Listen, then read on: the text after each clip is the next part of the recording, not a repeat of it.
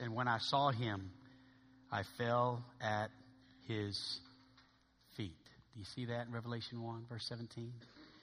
We're going to talk about that about two thirds through the message and understand just a little more about why we feel that way, why we should feel that way.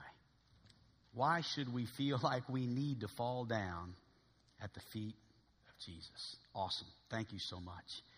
Well, you know, I have come to understand after pastoring the same church for 22 years that often what you need from your church and what you want from your church are two different things. I've often also found out that as a, as a pastor, what, what you need from your, your pastor and what you want from your pastor can sometimes be two different things. And then, when it comes to a sermon, what you want for a sermon, and on some Sundays, what you need from a sermon can be two different things. This morning, the focus of the message as we begin this brand new series from the book of Revelation is not going to be about you. Now, a lot of times I, I, I preach about what you need, what you're going through, what uh, some real practical way to, to be a better person, a better Christian, a, a, better husband, a better wife, a better father, a better mother. Those are, those are good things and, and, and spoken so much through the scriptures. And yet, there are times when we need to put our needs aside and focus on Jesus and only Jesus. And that's what the book of Revelation begins to do for us as we open up this series of messages, which are not going to be necessarily what you would think. Oftentimes, when we introduce uh, some sort of a message on the book of Re- from the book of Revelation, we begin to think about prophecy. We get really interested in, okay, are we going to talk about the end times? And, and yes, to an extent, we are. It's hard to avoid that particular direction in the book of Revelation. But I, I can assure you, that will not be our focus. Our focus will not be so much the prophetic end of the teachings of this book, but it will be on, uh, on, on what Jesus Christ means to you and to me, who he is, how powerful he, he is, and, and what he is coming back as when he comes back. It'll be a little bit different than a baby in a manger. And we need to understand that in the days that we are living in. Would you notice with me verse number one? And I want to read you the first six verses and, and, and just kind of place yourself in the midst of, of this experience that, that John is having here as he says the revelation of Jesus Christ, which God gave unto him to show unto his servants things which must shortly come to pass. And he sent and signified it by his angel unto his servant John, who bare record of the word of God and of the testimony of Jesus Christ and of all that he saw. Blessed is he that readeth, and they that hear the words of this prophecy. It's kind of a comforting thing to know that we are said to be blessed in Scripture because we are reading this book and we are preaching from this book. We're blessed. And keep those things which are written therein, for the time is at hand. John, to the seven churches which are in Asia, grace be unto you, and peace from him which is, and which was, and which is to come, and from the seven spirits which are before his throne, and from Jesus Christ, who is the faithful witness and the first begotten of the dead, and the prince of the kings of the earth, unto him that loved us and washed us from our sins in his own blood, and hath made us kings and priests unto God and his Father. To him, church, be glory and dominion forever and ever. Amen. Truly, the book of Revelation is all about understanding that we are to bring glory and honor to Him forever and ever.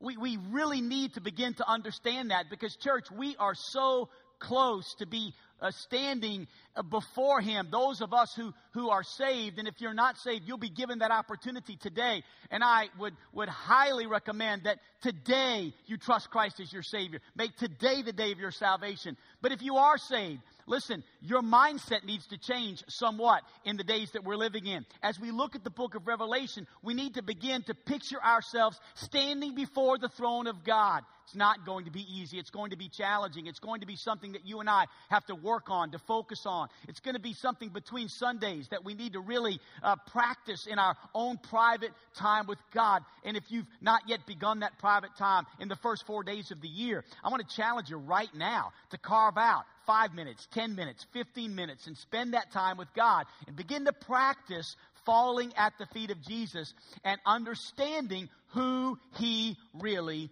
is.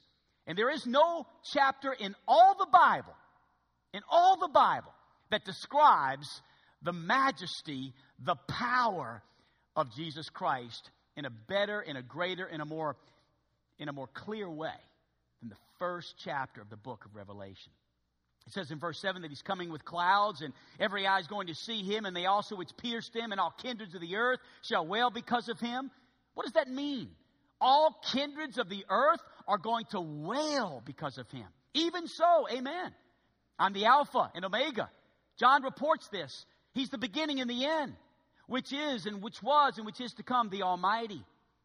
And John says, I'm your brother and companion in tribulation in the kingdom and patience of Jesus Christ was in the isle that was called Patmos, but referred to this isle. He was exiled to this island as God revealed himself to him for the word of God and the testimony of Jesus Christ. Verse 10 I was in the Spirit on the Lord's day, and I heard behind me a great voice as of a trumpet.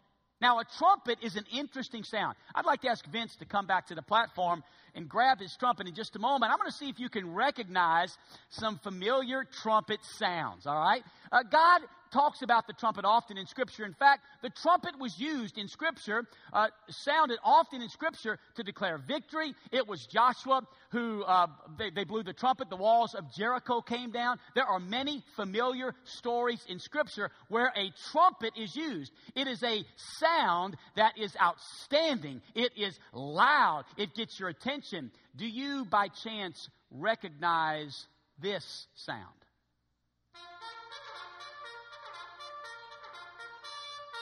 How about that, huh? Reveille, right?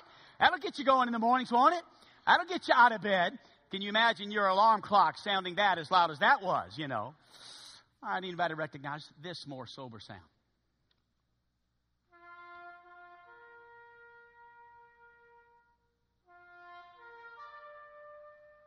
Taps. A sound of the trumpet that is heard when a soldier is laid to rest. And then what about this one for the Christian? Oh, come on. But, uh, Vince, let's try it again. Here we go. Oh, still weak.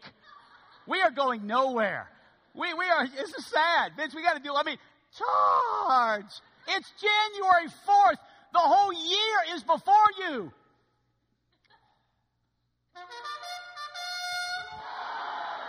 Thanks, Vince, and thank you. There you go. Charge! The sound of a trumpet.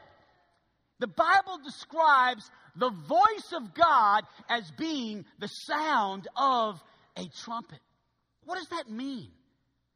As I studied uh, the meaning of the idea of God's voice being compared or likened unto that sound, I found it to mean something of a voice that is penetrating, it is powerful, it is clear, it is commanding. In fact, in 1 Corinthians in chapter 14 and verse number 8, the scripture teaches, For if the trumpet give an uncertain sound, who shall prepare himself to the battle?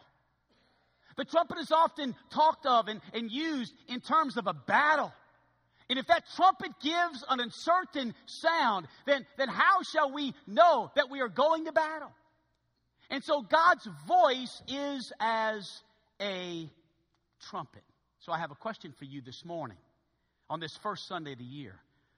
What is that voice saying to you? First Sunday of the year. First Sunday of the year. What is God's voice saying to you? Could it be that to some of you he is saying, Stop. Stop. Could that penetrating voice be saying to some of you, Repent? Repent? Could that penetrating voice be saying to some of us, Humble yourself? Humble yourself. Could his voice be saying to others of us, Go and make that right with your brother? Go and make it right. Or could he be saying to some of us, I love you, I forgive you? The voice of God is as a trumpet. And as we begin to understand what that means and how that looks for you and I, we're going to come back to that voice in just a moment. But, but please realize that God's voice will be heard and can be heard this morning in this service because He is present with us this morning. Look at Revelation chapter 1, verse number 11, as we continue to work our way through this introduction, and I'm not much longer, but saying in verse 11, I'm Alpha, I'm Omega, the first and the last. He mentions the seven churches here, and then he says in verse 12, And I turned to see, here it is again, the voice. I turned to see the voice that spake with me, and being turned, I saw seven golden candlesticks. Ah, interesting. The very first symbolic statement made in the book of Revelation seven golden candlesticks. Maybe uh, you have a version that says lampstands candlesticks. What is Scripture teaching of? Well, fast forward to verse number 20 and look at it with me. It's interesting how God de- defines that for us. He says, The mystery of the seven stars, which thou sawest in my right hand, and the seven golden candlesticks. The seven stars are the angels of the seven churches, and the seven candlesticks which thou sawest are the what? Seven churches. So the candlesticks here in Revelation chapter 1 and verse number 12 are the churches. And the churches here that are described in Revelation chapter 1 and 2 and 3 describe to us in Revelation 1 seven churches that represent all churches of all time. Guess what, Gospel Light? Including our church. God is speaking to Gospel Light this morning. And, and God sends this messenger, and I'll explain that to you in just a moment, uh, where I'm at in this passage because I'm in this thing. I'm, I'm actually included. I'm honored to be in Revelation 1 as a messenger of God to declare unto you today what God has said. I want you to tell the people. This is what I want you to tell them this morning, January 4th, 2015. The time, the coming of the Lord is at hand. We've not much time left. This is how important it is for you to speak this morning exactly, Eric, what I have asked you to speak. So God is speaking here to the seven golden candlesticks, the seven churches. I want everyone to hear me this morning. Never be out on the church. Never be down, so down on the church that, that you just give up and quit on it. You know, some of us have had some very bad experiences in church. Am I right? Some of us have been hurt in church. You know, I've eaten at some restaurants and had some bad experiences. In fact, I remember one years ago distinctly remember being at a church and going out to eat after the services, which I don't really like to do. It's so late. I don't like food served at restaurants past 10 o'clock. It just seems like it's going to be. Uh, you know, it's, it, you know, I, I, don't know. I, I don't, I don't imagine people that work at restaurants like seeing people come in at 10 when you close at 10. And so we come into the restaurant, and I've already got this idea this is just not going to be good. And sure enough, uh, everything was cold. The soup I got was cold and had that little plastic layer on top. You know what I'm talking about? Like somebody had returned it and I got the one that somebody returned. It was nasty. And, and my food was cold, and my biscuits were hard, and my drink was lukewarm, if you know what I mean. I mean, the whole experience was awful. And I want you to know I haven't eaten since. And I'm not going to eat again. I mean, I'm so down on food, I'll probably never eat again. I'm not going to let one bad experience at a restaurant stop me from ever eating again. And that's the way it is with the church. You see, you may have had a bad experience. You may have had a bad situation. You may have had something happen to you. But I want you to know that don't be down on the church because guess what? Jesus died for the church. He loves the church. He's given us the church. And this body of believers is so important to all of us. Jesus loves the church and He gave Himself for it. I've described church for you in your notes as this to help you understand why I said what I said. The church is a place of sinful people trying sincerely to be what God wants them to be. What do you think about that definition? Church is a place of sinful people trying sincerely to be what God wants them to be. And what's beautiful about the church, described in Revelation chapter 1, is look at who's in the middle of it all. Verse 13 of Revelation 1 and in the midst of the seven candlesticks, one like unto the Son of Man. Right in the middle of the church. Right in the middle is someone who's likened unto the Son of Man. Who is that one? His name is Jesus. Jesus is in the middle of the church. He's rolled his sleeves up this morning and he said, Hey, let's go, Gospel Light. It's 2015. I know you, you're broken in some areas of your life. I know there's some things that, that are going on, but we're going to roll our sleeves up together. I am in the midst of the church. And God wants you and I to recognize His Son Jesus today as being right in the middle of us, the Son of Man. 82 times in the Word of God, the Son of Man is mentioned. And as we look at this particular passage of Scripture, we can go back to Daniel chapter number 7, as we often can in Revelation, and look back at what, uh, what is, is being spoken of here in Revelation. So in Daniel chapter 7, we see here that I saw in the night visions, and behold, one like the Son of Man came with the clouds of heaven and came to the Ancient of Days, and they brought him near before him. And there was given him dominion and glory and a kingdom that all people, nations, and languages should serve him. So Daniel saw what John saw. Do you see here? In the midst of the church, Daniel was right, and John was right.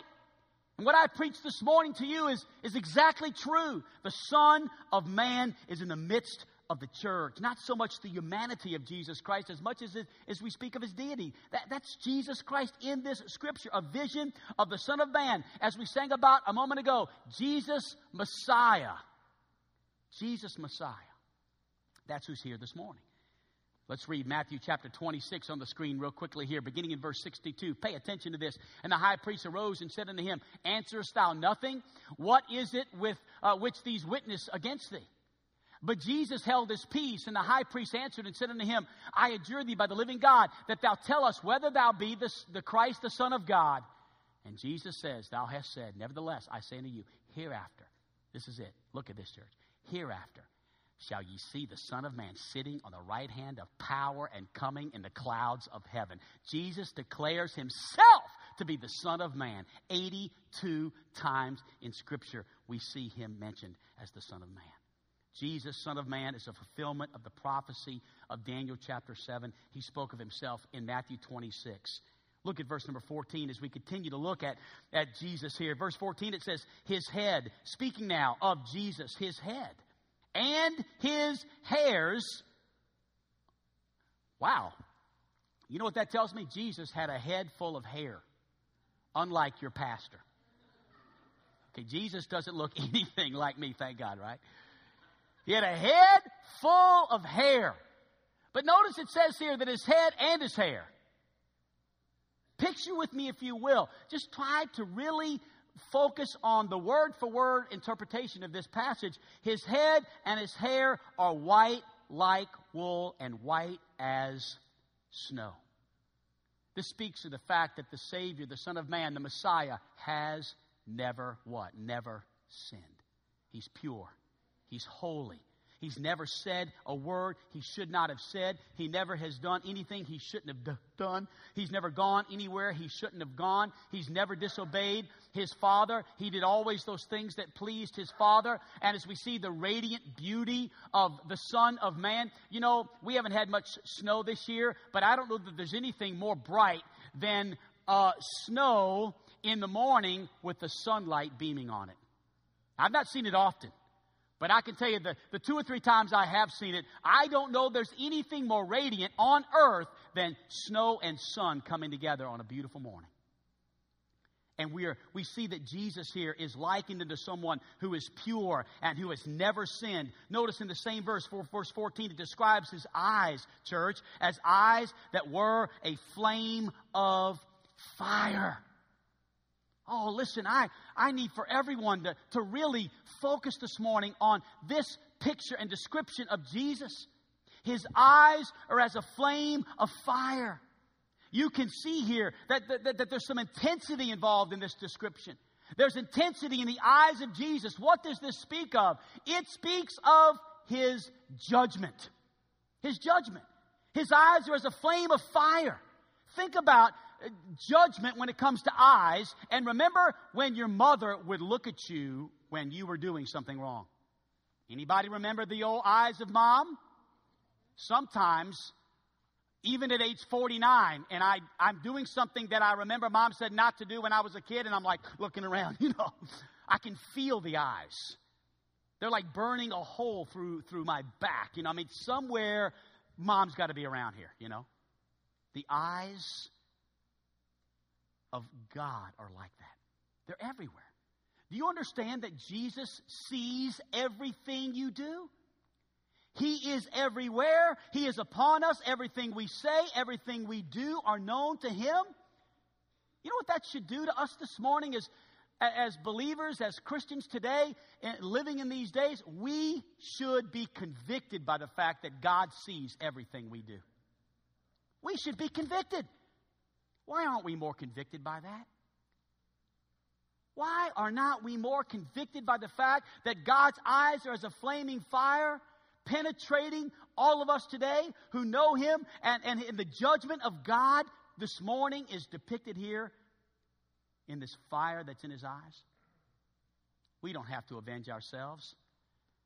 You see, the wrath of God is very healthy this morning. Remember, I told you these are sometimes there's sometimes sermons that we we want, and then there's sermons that we need. What we need this morning is an understanding of the judgment of God, the wrath of God. You see, the next time he comes, he'll not come as a baby in a manger. The next time he comes is on a white horse with fire and vengeance to all those who have opposed him. Anybody who has not accepted him as personal Lord and Savior and made him Lord of their life, he is going to come to cast into everlasting fire. Scripture teaches this. And yet, sometimes I think we can gloss over these, these, these descriptions of Jesus Christ who is coming back soon, not as a healer and a friend. He's not coming back as a refuge and a savior. He's coming back as a king and a judge. We need to begin to accept that.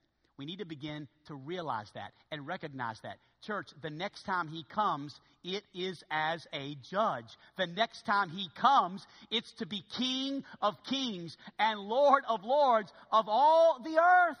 And his eyes are like a flame of fire. Wow. What about his feet? His feet are described in verse number 15.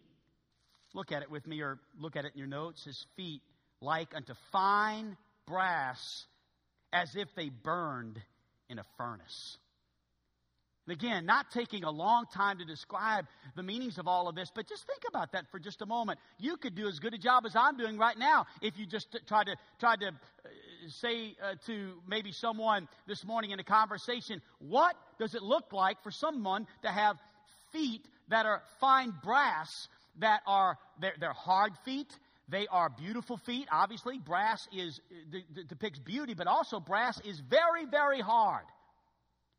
You see, his feet are strong because they are going to crush the enemy. Crush the enemies of God crush those that have opposed God. It seems as if we live in a day where there's a lot of crushing of the Bible going on, and a lot of crushing of Christian values going on, and a lot of crushing of Scripture going on. It seems as if today, if you say you are a Christian or believe in the name of Jesus or you love the Bible, that, that you are being opposed and attacked. And, church, there is coming more persecution to the church in the day that we're living in than we're experiencing right now. It is coming to our country. It's coming to Hot Springs. It's coming to Gospel Light. It's coming to our homes. And yet God says, hey, don't forget there's coming a day. Well, I'll come to crush the enemy. Crush all those who oppose the Word of God.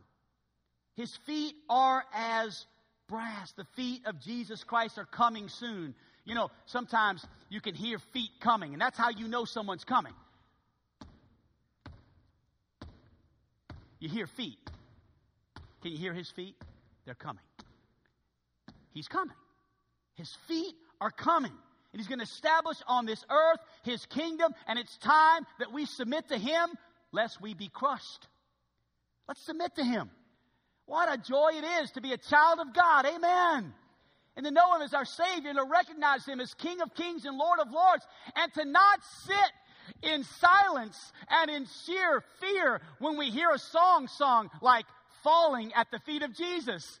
Every one of us, honestly, if I could just say this tonight with a heart full of love and compassion, honestly, it would be a great thing if our church could come to a place in its life one day, not now, one day, where when a song like that is sung, that Kim Moore's not the only one. Not that I'm using him as an example. I didn't come forward either. But you know what? When I saw him come forward, I thought, that is a really good idea. That's a good idea, Kim. Somehow, of all the people in this church, you took that song literally.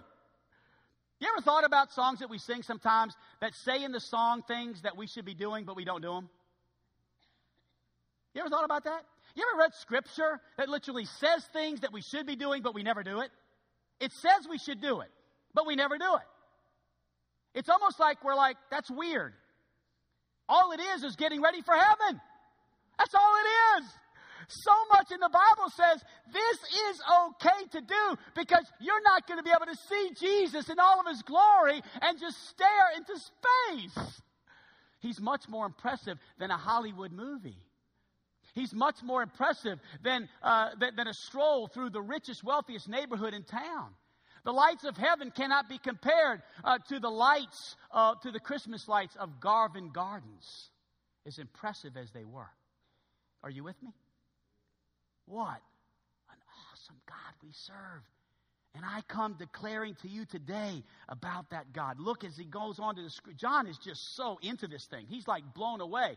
Can you imagine? Mouth open, blown away. His feet are as fine brass as if they burned in the furnace. And his voice, back to his voice, his voice, his voice, you will recognize his voice. You know, oftentimes we recognize people by their what? Voice. Watch this.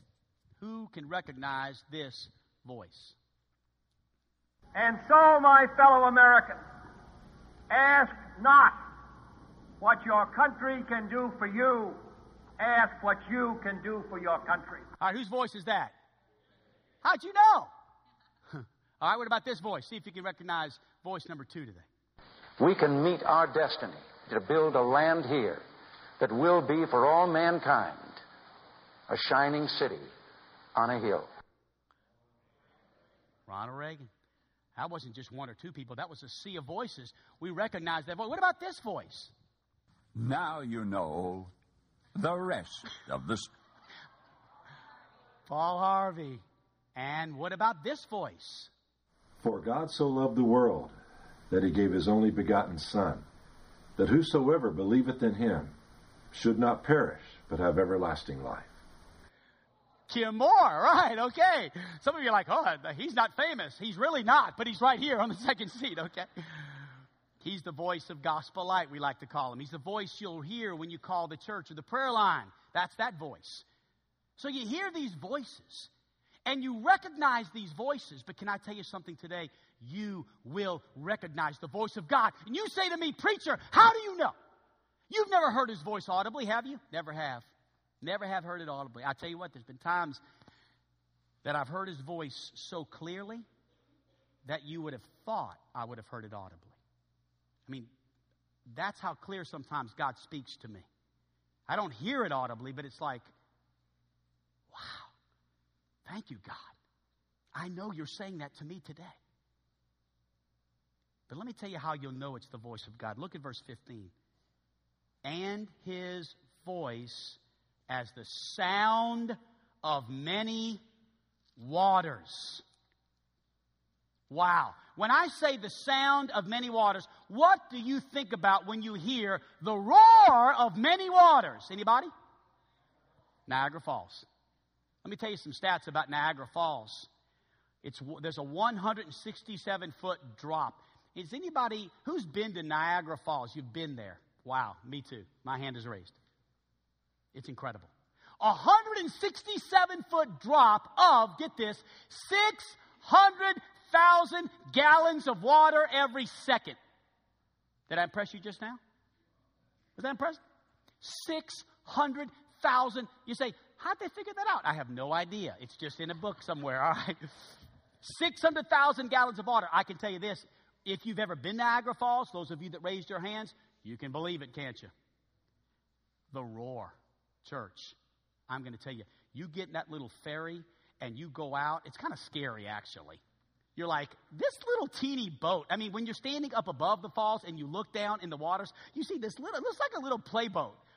Look at a little teeny bitty boat, and it's down at the base of this massive water where, where 20% of all of the fresh water in all the world comes from, goes through Niagara Falls and the Great Lakes, I should say. And here is this little boat, and it's, but when you're in that boat and you're at the base of the waters, you can't hear yourself. You can scream, you can stalk this loud, and you can't hear yourself.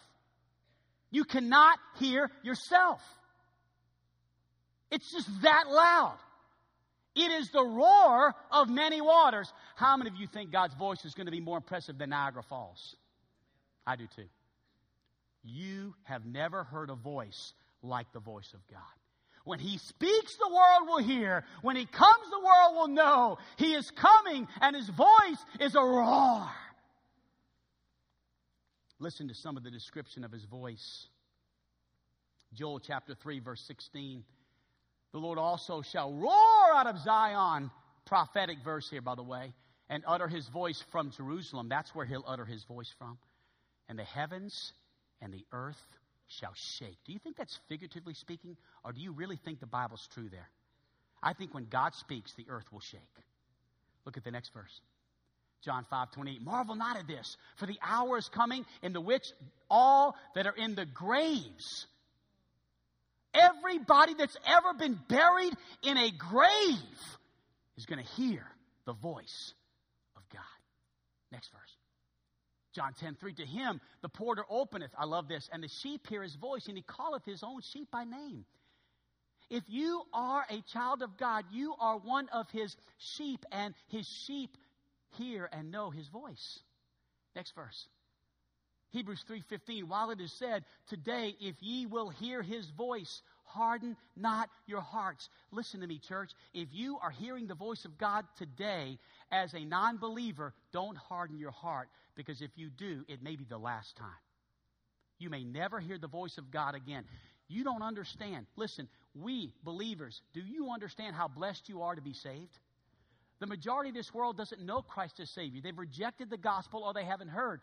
You sit in this building, you have heard the voice of God, you have not hardened your heart. To God be the glory for that. But if you have not been saved, don't harden your heart. Next verse. Hebrews 12 26, whose voice then shook the earth. These are all descriptions of his voice. His voice is loud and we must listen. It cannot be silenced. You cannot hide or run from his voice. Verse 16, as we continue on in almost conclusion. Verse 16 says, And he had in his right hand seven stars. Seven stars. Now, what are those stars? Well, look down at verse number 20 for just a moment. The seven stars are the angels of the seven churches. The New Testament, back when it was written, was written in what language? Greek. Okay? The word stars here means, or angels, I should say, means angelos. Strange word, but angelos means messenger. The star is a messenger. The angel is a messenger. It's almost as if a, a, a, a, stronger interpretation would be the literal Greek interpretation of that word, which is why sometimes the Greek can be so helpful. It means messenger. In other words, literally speaking here, John was talking about the messengers of the churches, which no doubt seem to be or would be the pastors or the preachers or the messengers of God's Word.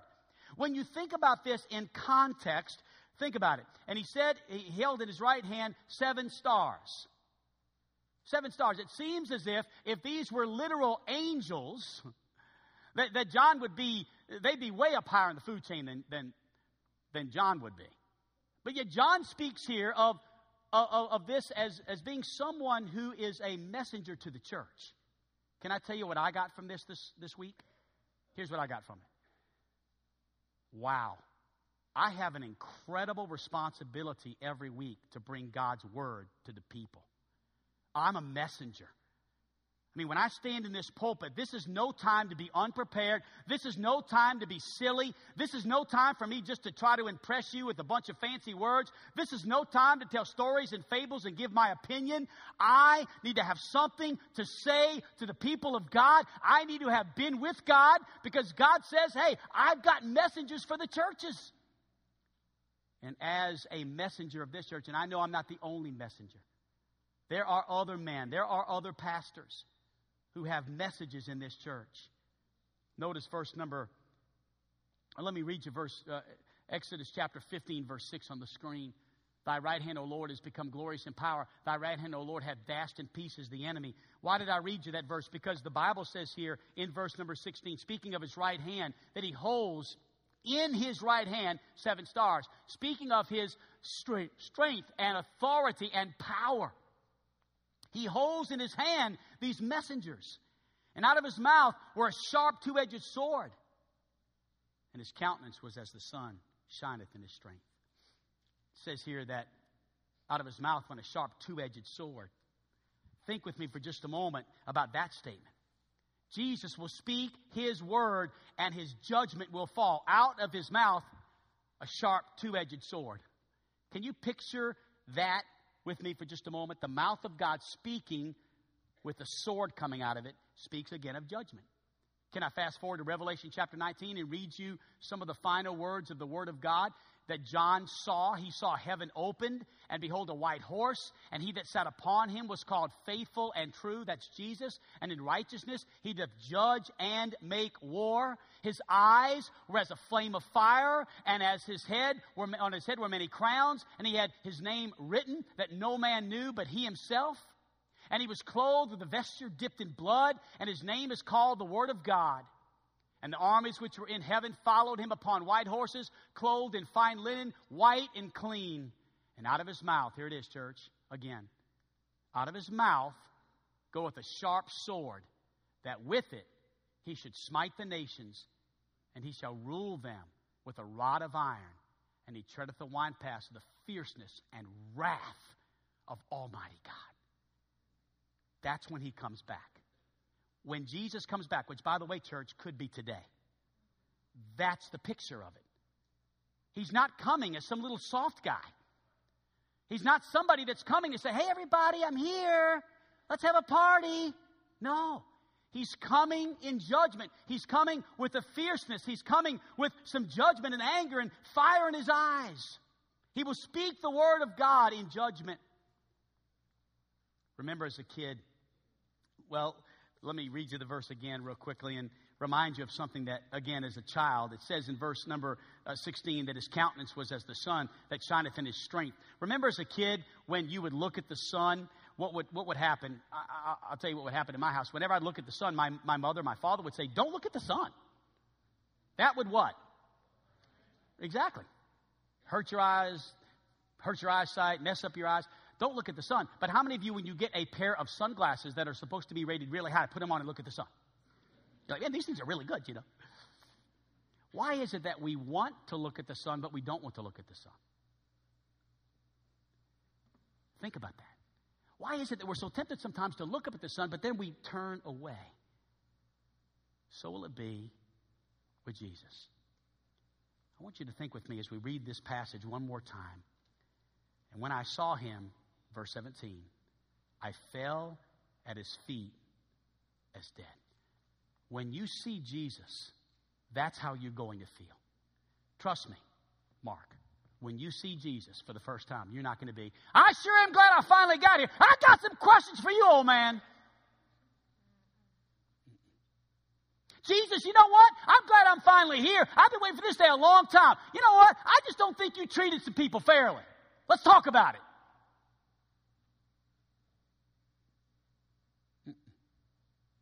When you see Jesus, you're going to fall at his feet.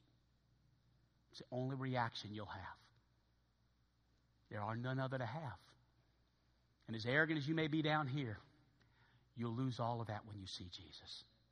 First of all, he's so bright you won't be able to look upon him. You'll look upon, he's so much brighter than the sun. You ever stared at the sun? Try it sometime. In fact, don't try it. Because your mother said it's not good, remember? But you fall at his feet as dead. But look at what this is. Oh man, I'm so glad we're at the end of the sermon because it's not going to get any better than this. Look at this. Look again at uh, verse number 17. I fell at his feet as dead, and he, this is Jesus. He lays his right hand upon me, and here's what he says to John Fear not. Hey, John, get up. Get up, John. Get up, John. It's okay. Fear not. I'm the first and the last.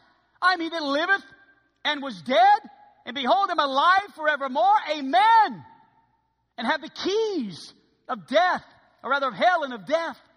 You see, what Jesus communicates to John as John falls at his feet is not hate or anger or judgment. What does he communicate? Love. Fear not, John. It's okay. Man, listen, I, I died for your sins. You are pure. You are white. You are washed in the blood of my son Jesus. I don't see your sins, John. You don't have to fall down. You can stand up. And you know what you want to do then? Worship and praise God. Worthy is the Lamb that was slain. He died, but He rose again. Aren't you glad He rose again? And today He holds the keys to death and hell. I want to ask you a question Are you locked in or locked out? He holds the keys to death and hell. I don't know about you, but in that description, if he holds the keys to death and hell, I want to be locked out. I don't want to go in there. I don't want to go in death and hell. But guess what? If you reject Jesus Christ, he opens death and hell, puts you in forever. You never get out. But if you trust Christ as your Savior, you're locked out forever. Can I get an amen right there? I want to be locked out. He holds the keys. And then just to conclude the chapter, verse 19 Write these things which thou hast seen, and the things which are, and the things which shall be hereafter, the mystery of the seven stars which thou sawest in my right hand, the seven golden candlesticks, the seven stars are the angels of the seven churches, and the seven candlesticks which thou sawest are the seven churches. And so this morning, as we conclude the sermon, the first sermon of the series, I wanted to lift up Jesus. I wanted to get everybody's attention this morning. I wanted to have good illustrations about a trumpet, about a voice, about, I wanted the message to be clear. Here's why. Because I want everybody in this building to begin to understand we are coming close to this day. We're coming very close to this day. This is not going to be a day where you wake up and put the coffee on. This is not going to be a normal day where you just breeze through life and, and, and, and think about uh, paying the bills and, and what's going to happen and have they found the 162 victims of Air Asia? What's happening in the Middle East? What's going on? Who's being killed today? Who's being, who's being persecuted today? How many Christians died today? There's coming a day when all that ends. Amen? When Jesus returns in power and glory and majesty and, and judgment. Church, let's wake up. Oh, church, arise. Oh, church, arise. Let's wake up to the fact that we serve a risen Savior. We're on the winning side. We're on the winning side. We're on the winning side. And it's time God's people begin to sing like that and live like that and sit like that and stand like that and praise like that. It's time we begin to understand just who God is and who Jesus is and worship Him accordingly. But if you're not saved this morning, are you hearing his voice? Do you know him as your Savior? Has there been a time in your life where you've looked to Him for forgiveness? Has there been a time in your life? Listen, if not, do it now. Do it today. Today. Do not harden your hearts because there's coming a day when there will be no more time and you will be locked in. It'll be over. You'll be locked in forever and ever and ever. Do you know Jesus? Everything is going to be so awesome when we get to heaven. That trumpet's going to sound. It's going to be incredible. We're going to hear the voice of God, and it's going to be awesome. If you do not know Him, let today be the day. Let's bow our heads, shall we? And with heads bowed and eyes closed,